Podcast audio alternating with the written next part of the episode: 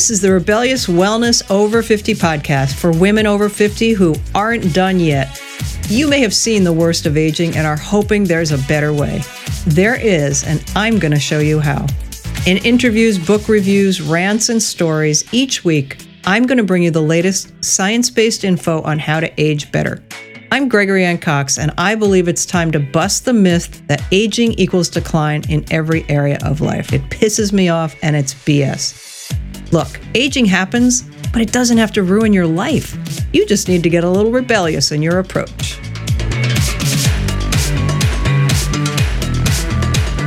Welcome back, everybody, to another issue of Rebellious Wellness Over 50. I'm very excited this week because I'm interviewing an expert in hormones, hormone balance, and general wellness.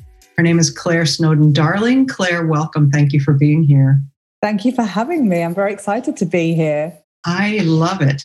So, let me just tell the listeners a little bit about you. You have a wellness center in the UK called Balanced Wellness, which you founded in, was it 2008? Yeah, that's right. Yeah. 2008. Good for you, the longevity. You know, a lot of businesses don't last that long. But you've been doing alternative health practicing for since like 90s, early 90s? Yeah. yeah. And wh- how did you get started? Oh, as a teenager, I was really into things like crystals. And I actually did one of the first Reiki courses in the UK. Oh, wow. And then, you know, the, back then, there was no real complementary health career path. It was beauty or osteopathy. I think that was kind of, you know, it. And so I went down a normal career path. Well, it was theatre. It wasn't that normal, theatre and then disability. And it was, yeah, around about 2004, after I got really ill having my daughter, that, that the holistic world found me again. And suddenly, all this training that I'd done in my late teens, because I actually did do a few diplomas, I was like, oh, this all makes sense now. I love how that came together. Well, we'll talk about your story in just a second. I wanted to let the listeners know what's different about your practice. No crystals, I suspect, in your healing practice. No, there's a few dotted around the place to make it look pretty and balance the energy, but no, no. Yeah, nothing wrong with crystals, just that I think you've moved in a different direction because you really work with people that have difficult things to resolve in the body.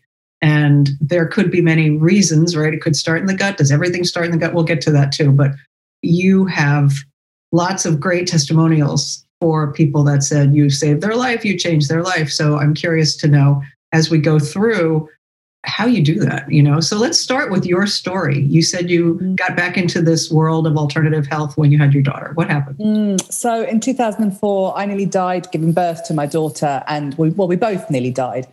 And i came out of that i remember waking up in recovery so tired.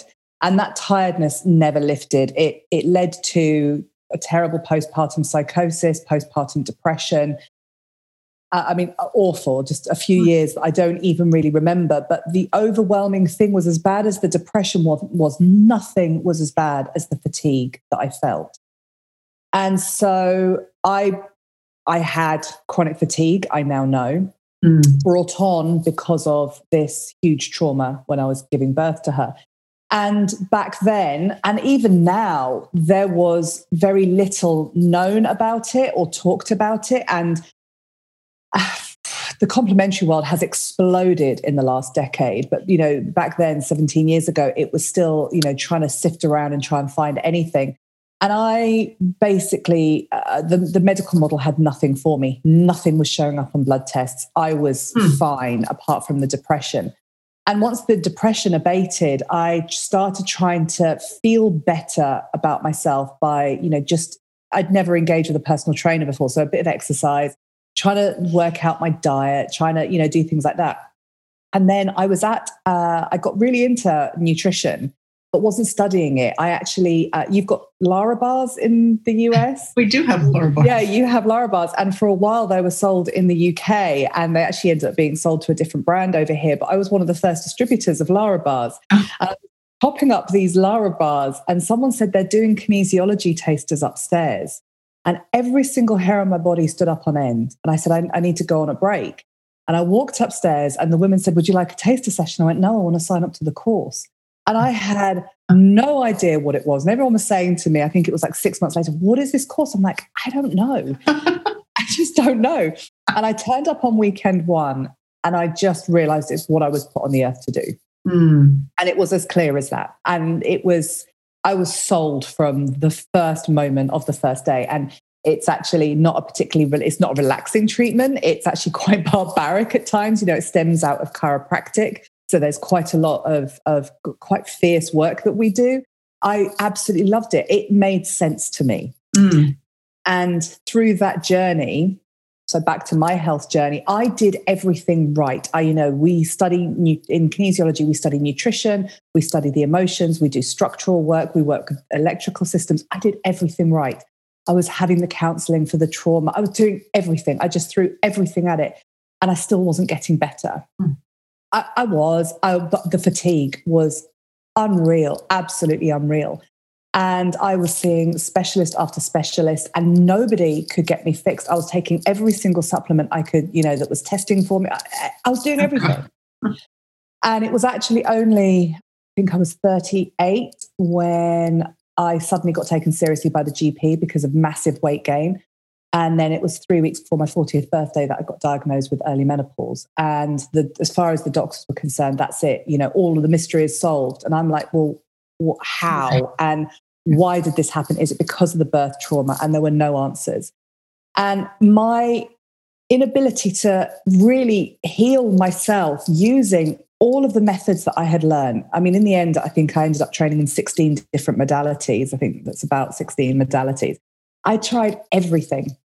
And it led me down a rabbit hole of research which basically led to the formation of a clinic model that, mm, uh, when I say we, I talk about me and my business partner, that we have created called the Triangle of Hormonal Health. And it was this realization that while something fundamentally had gone wrong with my hormones because of a massive stress, that actually there were that, that had a knock-on effect with my with my female hormones. Actually, there were massive issues in the way that I was approaching diet because I was doing it the way that I thought I had to. I was yeah. trying raw food vegan, let's do a juice fast, let's do all these things. Massive issues in the way I was approaching diet. And it was inconsistent and it wasn't actually supporting my body. And it, yeah, it led to the formation of the triangle. And the triangle has now taken on a life of its own and become a practitioner training course. So we teach kinesiology, but we also teach people who just want to be a wellness coach how to use this methodology. And yeah, it's it's incredible. That is an incredible story. And, you know, I, I would say, you know, commendable that you stuck to it. But I know when we feel bad, it's a driver, right? There's no yeah. end to, no. or at least I should say for me, and it sounds like for you, I don't know how people I understand how people give up because it's frustrating, especially if all you have is the Western medical model. Because once they don't have an answer, as you pointed out for yourself, they're like, sorry, go home, see a shrink is often what happens, I know, to yeah. women in, you know, yeah. at the menopause, perimenopause stage. Oh, you're not feeling like yourself. Here's Ambien, uh, sleep with Ambien, and that, you know, just not great. I was just writing um, a little bit of copy for one of my products and I was writing about hormones and how important hormones are in a funny kind of way. And I thought, maybe I'm overemphasizing the role of hormones in the body. Can you help me out? I here? wish. no, you're not. And this is the bit that actually saddens me is, you know, I was what, 28 when I went through my trauma. If I'd have seen me as a practitioner that I am now when I was 28, I, I honestly don't believe I would have gone into the early menopause because I would have mm. been able to, you know, sort all the things out. I mean, ultimately, hormones are behind everything. And this is what, what I, th- I think some people get really surprised about is, you know, we talk about hormones and we tend to think of estrogen, progesterone, testosterone. Mm-hmm. We don't think about the myriad of different blood sugar hormones that, that even are down to, you know, one of them uh, is responsible for whether or not we feel anxious. Another one is responsible for motility through the gut. So, wow. Yeah, uh, we don't think about the hormones that do everything inside our body. And one of the big wow moments for me a few years ago was this realization that every single time we put food into our mouth, we either have a hormone response that takes us to wellness or we have a hormone response that takes us further into feeling rubbish. Every time something goes in our mouth, I never equated that this yeah had a hormone response And yeah. so, you know, you're not underplaying it at all. I think we need to become so much more aware of how hormones are everything in the body. Yeah. So let's talk about, we're not going to list all of the hormones, but I know that the listeners are probably curious about when we eat, there's a hormonal cascade. If we think, if we're having stress, there are all these hormones that go on in the body. How do we determine whether we have a hormone issue or we have something else going on in the body? I would pretty much say it's uh, uh, my experience is it's mostly a hormone issue, unless you've had an injury or you have something like a congenital heart defect where there is an actual structural issue. So, one of the ways that we work, I learned it in kinesiology, but we now bring it into our wellness coaching, is we look at what we call the B's, B E E S, the B's. So, every condition or every symptom can be connected to a biochemical issue. So, either there's something we're not putting in our mouth that our body wants, and that could be food or nutritional supplementation. We're putting something into our mouth that our body doesn't like in terms of food intolerance. Or there's also the other biochemical issues that, that, are, that we have to be so aware of today the pollution, the pesticides, the toxins in our toiletries and cosmetics. All of these things which, by the way, those toxins that go in our cosmetics are called endocrine disruptors, and our hormones are made by our endocrine system, right? So we have to be incredibly aware of the biochemistry of our body and how easily manipulated it is by external influences. So then we also look at the emotions. Well, our emotions are run by hormones. So there's a biochemical, you know, issue behind our hormones. Then we look at the the other E is the electrical system of the body. So we talk about the acupuncture meridians, or in kinesiology terms, the connection between the organs, the muscles, and the nerves. So there's this, this beautiful conversation that happens. And then we look at structure. Now, structure is really easy to just think, well, it's structure. But if we're stressed, we actually have a hormone response that will, for example, shorten and tighten one leg, which is why a lot of us have pelvic instability. Mm. And that pelvic instability puts pressure on a structure in the bowel called the ileocecal valve, which is where we end up with things like irritable bowel syndrome or constipation or diarrhea. So it is all hormones. And you know, they link in across the board biochemically, emotionally, electrically, structurally. Wow. so you just you made me feel good because you proved one of my theories, which is everything is food. So I say whether you think it whether you put it in your mouth, it creates a hormonal cascade in the body. So 100%. We would do well to be very more mindful, more mindful of what we think and what we eat. But it's not just Absolutely. how do you know what kind of nutrition do you guys do testing to determine what kind of nutrition somebody needs? So we work in two different ways. Yes, we do do food sensitivity testing. We use muscle response. So yes, you know when you've talked uh, before about kinesiology, a lot of therapies use muscle response testing, including chiropractors. So we do do food sensitivity testing in that way, and it's very quick snapshot. But like I said, I don't just train kinesiologists. We work with what we call the hierarchy of food intolerance. And there are things called gateway allergens. So, like when people say to me, Oh, I'm allergic to kiwis, I think that's what's causing my issue. And I go, Well, how often are you eating kiwis? And say about once a month. I say, That is not what's causing your symptom. My favorite phrase is, you know, what are you eating every day? What are you doing every day? That's what's causing your symptoms. So the big gateway allergens are wheat, not even all other grains, but wheat because of how we hybrid the grain, the amount of gluten that's now in it, and the fact that we spray it with glyphosate, which destroys our gut microbiome and causes all sorts of inflammation. Milk, again, because it's so over processed, and refined sugar. So, you know, we know these things aren't great for us.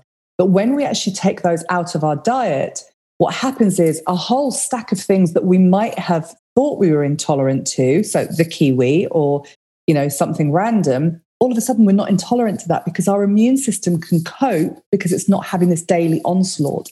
So I call those gateway allergens, I call them arsenic.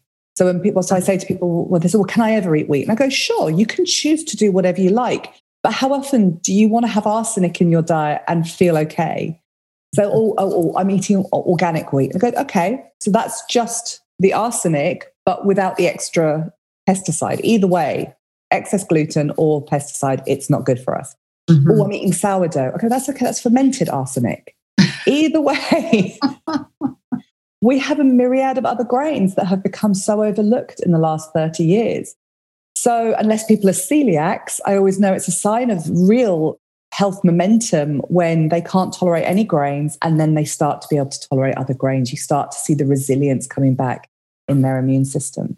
Mm. But if they eliminate those and they're still experiencing symptoms, we look next to the nightshade family. So, potatoes, peppers, aubergine. The other one, I always forget it. Potatoes, peppers, aubergine. Tomatoes? Tomatoes, yeah. It's the what's in your diet every day, and they can be in your diet every day. And then we also look at eggs because a lot of people can't tolerate egg, egg white. They can cause a big inflammatory response. It doesn't have to be that you're intolerant to all of those. And I certainly don't recommend that people give up all of those in one go. Start with the wheat. If that doesn't change anything, move to milk bit by bit. Just take a small step every single day and see how you feel. And how long would you say? I, there are different schools of thought around elimination diets for testing. Some people say seven days, 14, 21, six weeks. I, how long do you say it takes? Uh, so I think you're going to notice the difference between a week to a week to two weeks. And if you're not, then that then I would say stay off, particularly the big gateway allergens of wheat, milk, and sugar. You keep those out. But then what am I eating every day? Is it one of the nightshades? Could it be egg whites? What is it? Okay, let's start by eliminating one of those. Mm-hmm. And honestly, you know, if people are intolerant to potatoes, potato, potato, I hadn't eaten potatoes for years, you know, like years. And then I think because I put on a lot of weight perimenopausally and then just sort of restricted carbs a bit and then just started to get a little bit, uh, I increased cycling over our lockdowns over here. Yeah, me too. oh, I'm going to eat a little bit of potato. And I was, it was great. Suddenly discovered that all I was doing was clearing my throat, like mm.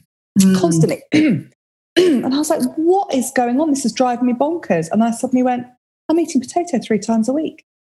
Gave up the potato, throat clearing went away.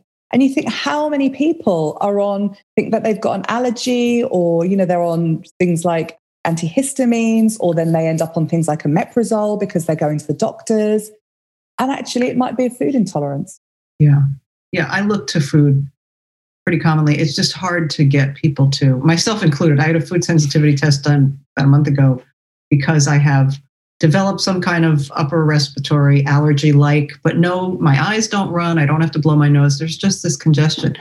So I wanted it to be like something in red. I wanted it to come back and go, stop doing this. But there were just little bits of this and that, you know, in that middle range. So I thought, am I really going to never eat a piece of chicken again? No, I'm just going to, maybe I was eating more chicken than my body likes. So I'll have it less often, yeah. you know? So, but I find it's hard to get people to take things out. This is the issue in any kind of midlife, you know, thing. So any kind of menopause, post-menopause, you know, our histamine goes up. Our tolerance oh, does it? to yeah, our histamine, there's a big connection between estrogen and histamine. And our mm. histamine response increases, which is why a lot of peri to postmenopausal women suddenly say, I just can't drink the prosecco anymore. I just can't drink. I can't eat this. And you go, no, it's because of your it's the your histamine is just elevated. And we just we become a bit intolerant to the world. I would have to say that I've seen that in people at times, mm. Uh, mm. especially in a crowded room when people don't want to wear their masks. But I want to go back to so the sex hormones are really important. And mm. as they decline, less the testosterone, but uh, certainly the estrogen and progesterone. For women, I know estrogen is protective brain mm-hmm. cardio. And so, do you recommend hormone restoration, or, or I guess it wouldn't be restoration, or restoring to the levels of mm. premenopause, but do you believe in adding some natural hormones back to the body? Yeah, I really do. And I, think maybe I'm a bit jaded because I see women who are, uh, you know, like me going through something awful. They're not women who go, oh, I'm having a few, few hot flushes and black cohosh is, has helped me enormously. I'm seeing the women who are just, you know, on, on the floor, broken. And I don't see many women who can actually get through menopause really naturally any anymore. But you know, that, that is what my clinic's full of. I, I, have a few clients who say, "Oh, I sailed through," and I'm like, "I'm I'm so happy know, for those people." And I'm thinking, "Gosh, that would have been a joy." I know my sister, who's 14 years older than me and smokes like a chimney and drinks like a fish. And she's literally occasionally gone, it's a bit warm. That's it. That's all she's had in her menopause. I'm like, you're kidding me. I've had every single symptom. Oh my God. But yeah, I really, really do. And particularly the reason why women are often having more challenging menopause is, is because we're going into menopause stressed. So, mm. what people don't often know is that it's not just our ovaries that make progesterone and estrogen, it, they're also made by our adrenal glands. And our adrenal glands, of course, predominantly known for the stress hormone response. But if the adrenal glands are really overworked or have been through something like repeated stress on a day in, day out basis, suddenly going into perimenopause when they're supposed to be doing the job of making more of our sex hormones, they, they can't do it. Mm. So women aren't having any kind of smooth transition whatsoever. And so it becomes very, very clunky. Absolutely. I really recommend. I think the, the, the bit that I would say is my experience is that most of us are estrogen dominant going mm-hmm. into menopause because of our environment, because of food. You know, if you if you've struggled with weight or any kind of you know headaches, IBS, PCOS, endometriosis, any of those kind of things, you're probably quite estrogen dominant going into perimenopause.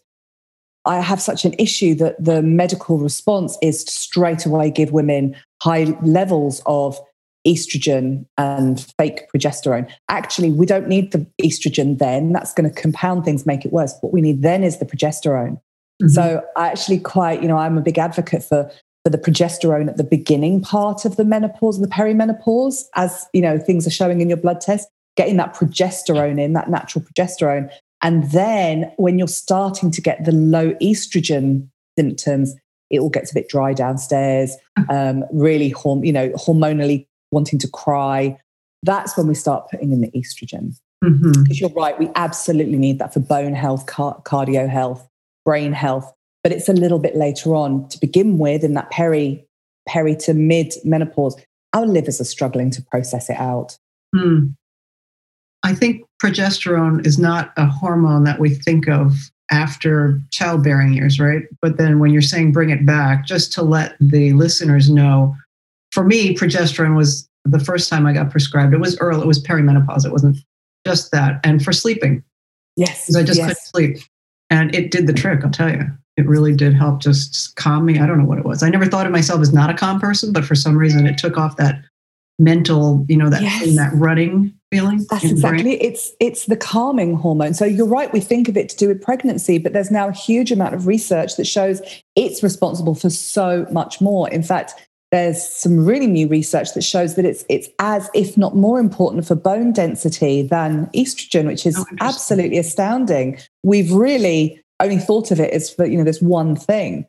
But I mean, I have a lot of clients who've had hysterectomies and are battling their GPs to be able to be given progesterone because there can be such a an entrenched belief that women, well, you don't need it, you haven't got a womb. Whereas not looking at what progesterone does, which is to you know, absolutely to stop us going crazy. yeah, there you go. There would be a lot less crazy in the world right now if more people yeah. had access to these. So, what would you say to well, two things? Let me go back to the sex hormones, testosterone. How do you feel about supplemental testosterone for women? Well, I mean, I wouldn't get out of bed without it. So I, am oh, a big well fan then. of it. but I think part of the issue, again, with the medical model is they might go, oh, your testosterone's low. Let's give you testosterone. What they don't really take into consideration, again, is how testosterone's made in the body. And that, that actually uh, an imbalance in testosterone is usually because of adrenal fatigue. And so just giving people testosterone on its own, this is where women come into my clinic absolutely wired and jittery. But I've been given testosterone, I've been given testosterone. That was the symptom, not the cause. So, what we have to do is your body knows how to make the testosterone. We just need to fix the mechanism. Hmm. So, with that adrenal fatigue, you know, we women are very good at, at overworking, right? Like, mm-hmm. just let's juggle everything. And there comes a point in particularly that peri menopause phase where we have to get real and say, I'm, I can't cope with all of this. Mm-hmm. So let's say a woman who's never, she's now through menopause, she struggled through, she did whatever, no supplemental hormones whatsoever. And at 65 or 70, she learns that these things could actually be protective of my heart and my brain and the things that I worry about. Would you be, start somebody on supplemental natural hormone therapy at that point? I mean, I don't tend to see people like that because if they've got no symptoms, they don't tend to be sort of um, seeking me out. But I do know that some of the doctors that I work with who are very pro bioidentical hormones absolutely would because of the protective nature of them. And sometimes women, I hear, I, I was having a conversation with somebody who said she started to get brain fog not COVID yes. related, just, you know, she felt like she couldn't really focus as well. Her sleep was a little off. And her doctor, luckily, a functional medicine doc, said, let's try you with the lowest dose of this. And within about a week and a half, she said she was feeling different. Yeah. Yeah, absolutely. I mean, I personally don't plan on stopping taking the bioidentical hormones. Whereas if it was a medical model HRT, you you would want to be stopping because of all the dangers associated with them. Where Whereas obviously with the bioidentical hormones, you don't you don't have that danger because not only are they you know done specifically to your blood work, they are you know made from natural ingredients. Fantastic. Yeah, just to th- tie back to that t- earlier time when there was a lot of research being done. I guess um, mm. I forget whether it was the Women's Health Initiative study, whatever the name of it was, where they started testing hormone replacement, but they were pharmaceutical, chemically made in a lab and then they stopped it because there was too many heart attack, stroke, I forget what the heck it was. But what lingered out of that was that hormone replacement is not safe. Yeah. Women. And you just made the point, which I want to make sure the listeners hear if they're living with that story from days gone by that hormones are not safe. The difference was made in a lab to some chemical formulation versus made to look exactly like the hormones we have in our body. Exactly. And I really want to pick up on that because one of the pieces of education I spend a lot of time doing is a client will come to me and say, Oh, I've got the, the Mirena coil. I don't know if it's called the Mirena coil over in the States, but it's the hormone coil. They say, oh, That's my HRT. I've got the Mirena coil and I've got some estrogen gel. And, and I'm told that, you know, it's progesterone. It's a progesterone coil. I'm like, It's not progesterone. It's a synthetic that they have made and it's called progestin. And mm-hmm. okay, so synthetics, we sort of automatically know aren't great. But the reason why progestin is actually dangerous for women, like dangerous, because if you look at the chemical composition of progestin, it looks nothing like progesterone. It actually looks closer to testosterone. Mm. Now, the reason that's important is estrogen is a get up and go hormone. Testosterone is a get up and go hormone progesterone is our calming hormone. So this is why progesterone is, you know, the holy grail for sleep and brain fog and, and mood and no anxiety. So if suddenly we're giving women a synthetic that actually mimics testosterone, now I've got I haven't got any progesterone because you know I'm perimenopausal, and now I've got this extra hormone going in that again just makes women wired, tired, anxious, it is nothing even vaguely like the hormone that it's even trying to, to create. So I, I just genuinely don't even understand that science. Oh, interesting. You talked about the nether regions getting dry. Does a transdermal estrogen or a patch or something take care of that, or do we need to get the ring? Are there safe rings? Because I know in this country they have estrogen rings to help with dryness, vaginal dryness. Estrogen, I think, is a really interesting one. So I, I in the bioidentical hormones, you can get, if you see a, a specialist doctor, of which I am not, I'm, so I'm a practitioner, I can work with transdermal, low dose transdermal bioidenticals. For high dose, I work with a specialist uh, doctor who can get those bespoke things done.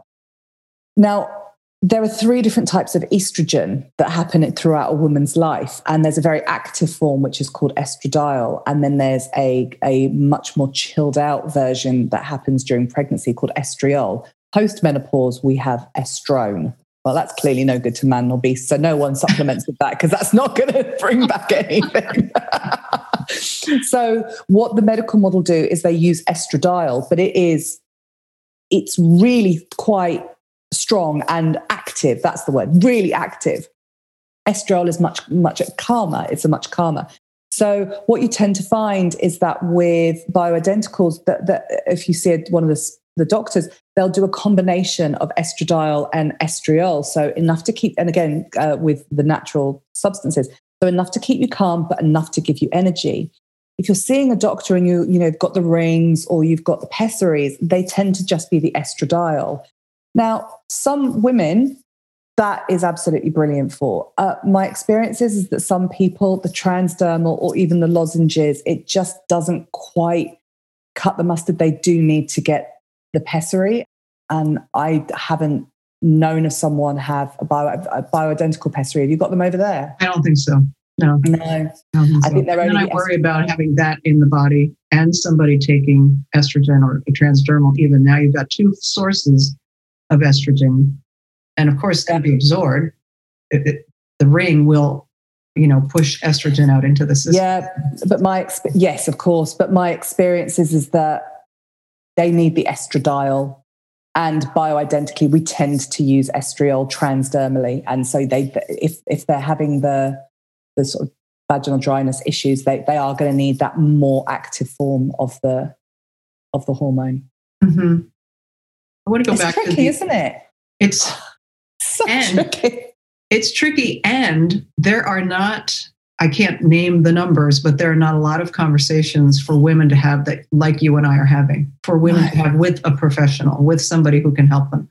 I went through, I don't even know how many endocrinologists before I found, well, I moved. So the doctor I had there, I found it somebody else here is a functional medicine doc. But even doctors who, there was a doc in, uh, I used to live in New York that was in Manhattan, and he had this great website, and it was all about bioidentical hormones and this and that. It was quite expensive because it's usually out of pocket. Mm-hmm. And I went and I got tests, and it's like, oh, you're gonna. It was for my thyroid, and he did, you know, oh, and we reverse T3, and he explained all these things. And I'm a science junkie, so I knew all of the things that he was referring to, and he gave me one prescription that wasn't right. And I said, we need to adjust this. And that was it. He was like, well, I'm sorry, come back in and spend another $300. We'll talk about it. I thought it was just so frustrating to, like you, going to doctor, doctor, doctor, finally finding somebody who was, uh, would listen, A, and respected the fact that I am a researcher and I'm going to be my own patient advocate as long as I can. So I would come in and say, here's what I'm experiencing. Here's what I've read. Where's the, what do you think? You know, but and, and that's why I want to have more conversations like these on the podcast so that women can Absolutely. find docs, know what to ask a doctor. Maybe more doctors will want to get into the field of treating women naturally with hormones. That's been my over the overwhelming response. Actually, is I mean I really you know I tr- trained to deal. I I trained basically in my training. It was a bit like being a GP. You can you can deal with anything that comes in. I remember I was um, actually on a retreat in on a conference in Miami in 2018 where I just went, I'm going to have to specialize in menopause. I was sur- I was in a room surrounded by menopausal women. I was just listening to their issues, and I just went, no one knows this stuff that I've now known because of my journey. Nobody knows. I'm going to have to be out there talking about it. And that's my overwhelming experience is that people come into clinic or I do podcasts or, you know, talks and people just so often burst into tears and go, I just thought I was going crazy. I thought I yeah. was going crazy. Yeah. No, and I think what adds to the crazy is the dismissiveness rather than a doctor saying, I don't know. I wish I could refer somebody, but I can't. And then the woman, or even a guy who needs some kind of help yeah. would then say, okay, that's not my person. Let me keep looking. But to, to dismiss the actual things we're feeling is crazy making in itself well, this is my big mission because I have, I get quite angry and rebellious about and revolutionary about the fact that there is so much obfuscation in the medical model around particularly women's health issues.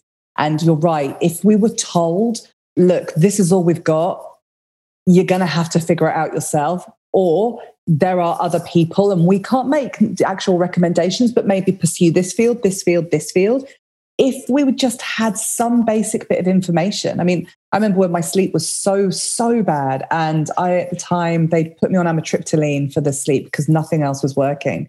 And when I got, when I used to cry down the phone, they might give me, like before a big talk, they might give me some Valium so that I would sleep. And I just said, you know, you've got to sort this out. I've got to be able to sleep. And, you know, I know that if you increase my progesterone, because the doctors do have a natural a body identical progesterone, but they don't like giving it out and not in the right doses. Uh, in the US, it's called Prometrium. They do have it, but you've got to sort this out. And the doctor just looked at me and said, Well, give up work. so you're, you're kidding me. I'm a single self employed woman. I'm not giving up work. I'm speaking at a conference to 400 women next week. I'm not giving up work. This is crazy. Wow. yeah, crazy, crazy making. Yeah. And just, just Yeah. a tad bit sexist, but we don't have time for that conversation. just, just a bit. You know, it's also surprising to me that I have not met more women docs practitioners working with women in their on their hormones. I mean, the, if I were to run through the list of my in my mind of the big functional medicine docs that are online with you know great websites and lots of books, a couple of women who I've interviewed and, and they've been wonderful. Just it seems harder for women again to either break into the medical field, want to put up with the nonsense in the medical field from the male sexist kind of way that it must be. I don't know, but it would be nice to have a few more women. I agree. I absolutely agree because the, the ones that I say and the ones that I do find so knowledgeable, so fantastic, so passionate. And yeah, it's coming. I'm hoping it's coming. you know, I, I think so. I think yeah. I think you're right. Well, I'm keeping an eye on the clock only because I want to respect your time and the listeners. But let me ask, do you do any virtual consults with people or is that really not a thing because you're in a Yeah, yeah. No, I, I work remotely. I work remotely with with, um, with Zoom, and I do the functional hair testing. I do. People just send me their hair from all over the world. And your website is tell the people balancedwellness.co.uk. Yes, that's that. Yes, everything's on there. Uh, and if you're interested in the methods and actually learning the methods, then the college is functional-wellness.co.uk. Okay, and I'll put that on the page with the website. But what's great about my name is that there's only me and my daughter in the whole world with my name. So the great thing is, is that if you Google me, I've got my own website, clairesnowdondarling.com. And so everything's on there. So it's Oh, okay, that's perfect. So one Yeah. place to go to, Claire Yeah, hyphen Darling. Okay, we'll also put that on the page for the podcast. Thank you so much. Yes, you're welcome. What would you say to frustrated women? Do they start with information and then take that to their doctor? How do people start this journey if they've been Yes, before? Yes. And it shouldn't be this way, but it is this way. Get educated, learn about the difference between progesterone and progestin. Go in there and make your demands. Actually, it's, it's even easier in the States than it is here to make demands because you pay for your healthcare. Make the demands. I'm always saying to women if you can, get on the Prometrium, and even if you can't afford the bioidentical hormones, an estrogen pump, because then you can gauge the, the the dose yourself or wait and only have it when you feel that you really need it. And you know there's so many ways to find out am I, is that an estrogen dominance symptom? So i'm always saying if you're getting the headaches breast tenderness weight gain that's estrogen dominance. You know Mhm. hold off on your estrogen for a bit.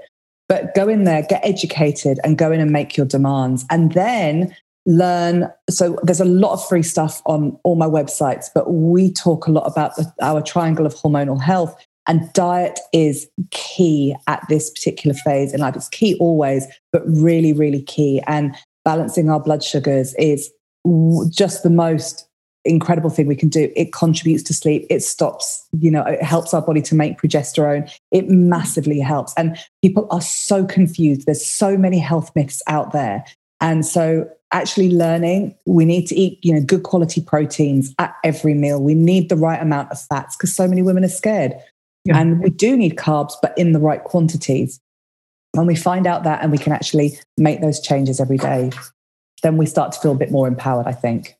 I love that. That's a great message and an empowering message too. And I want to let the listeners know if they have not ever been to my website. At the top of the call, we talked about the hormone disruptors. And right now on my website, rebelliouswellnessover50.com, I have an ebook that talks all about the hidden saboteurs, I call them, for uh, trying to lose weight. And all of the hormone disruptors are listed there and why it happens and how to avoid them, where you find them, so you can make different choices. So, Claire, thank you so much for being with us. This was an excellent, excellent, informative call. Thank you so much for having me. It's been an absolute joy. Terrific. And again, listeners, thanks so much for being with us. We will be back next week with another episode. Be well till then. That's the end of another episode of the Rebellious Wellness Over 50 podcast. I hope you've enjoyed it. If there's anything that you heard or hear when you tune in that you think would benefit a friend, a sister, a mother, hey, even some guys, send them my way, would you? And if you've not ever been to the website, rebelliouswellnessover50.com, head on over there. There are resources, things that I don't always get to on the podcast that might help you age better. Be well till next time, and stay that way.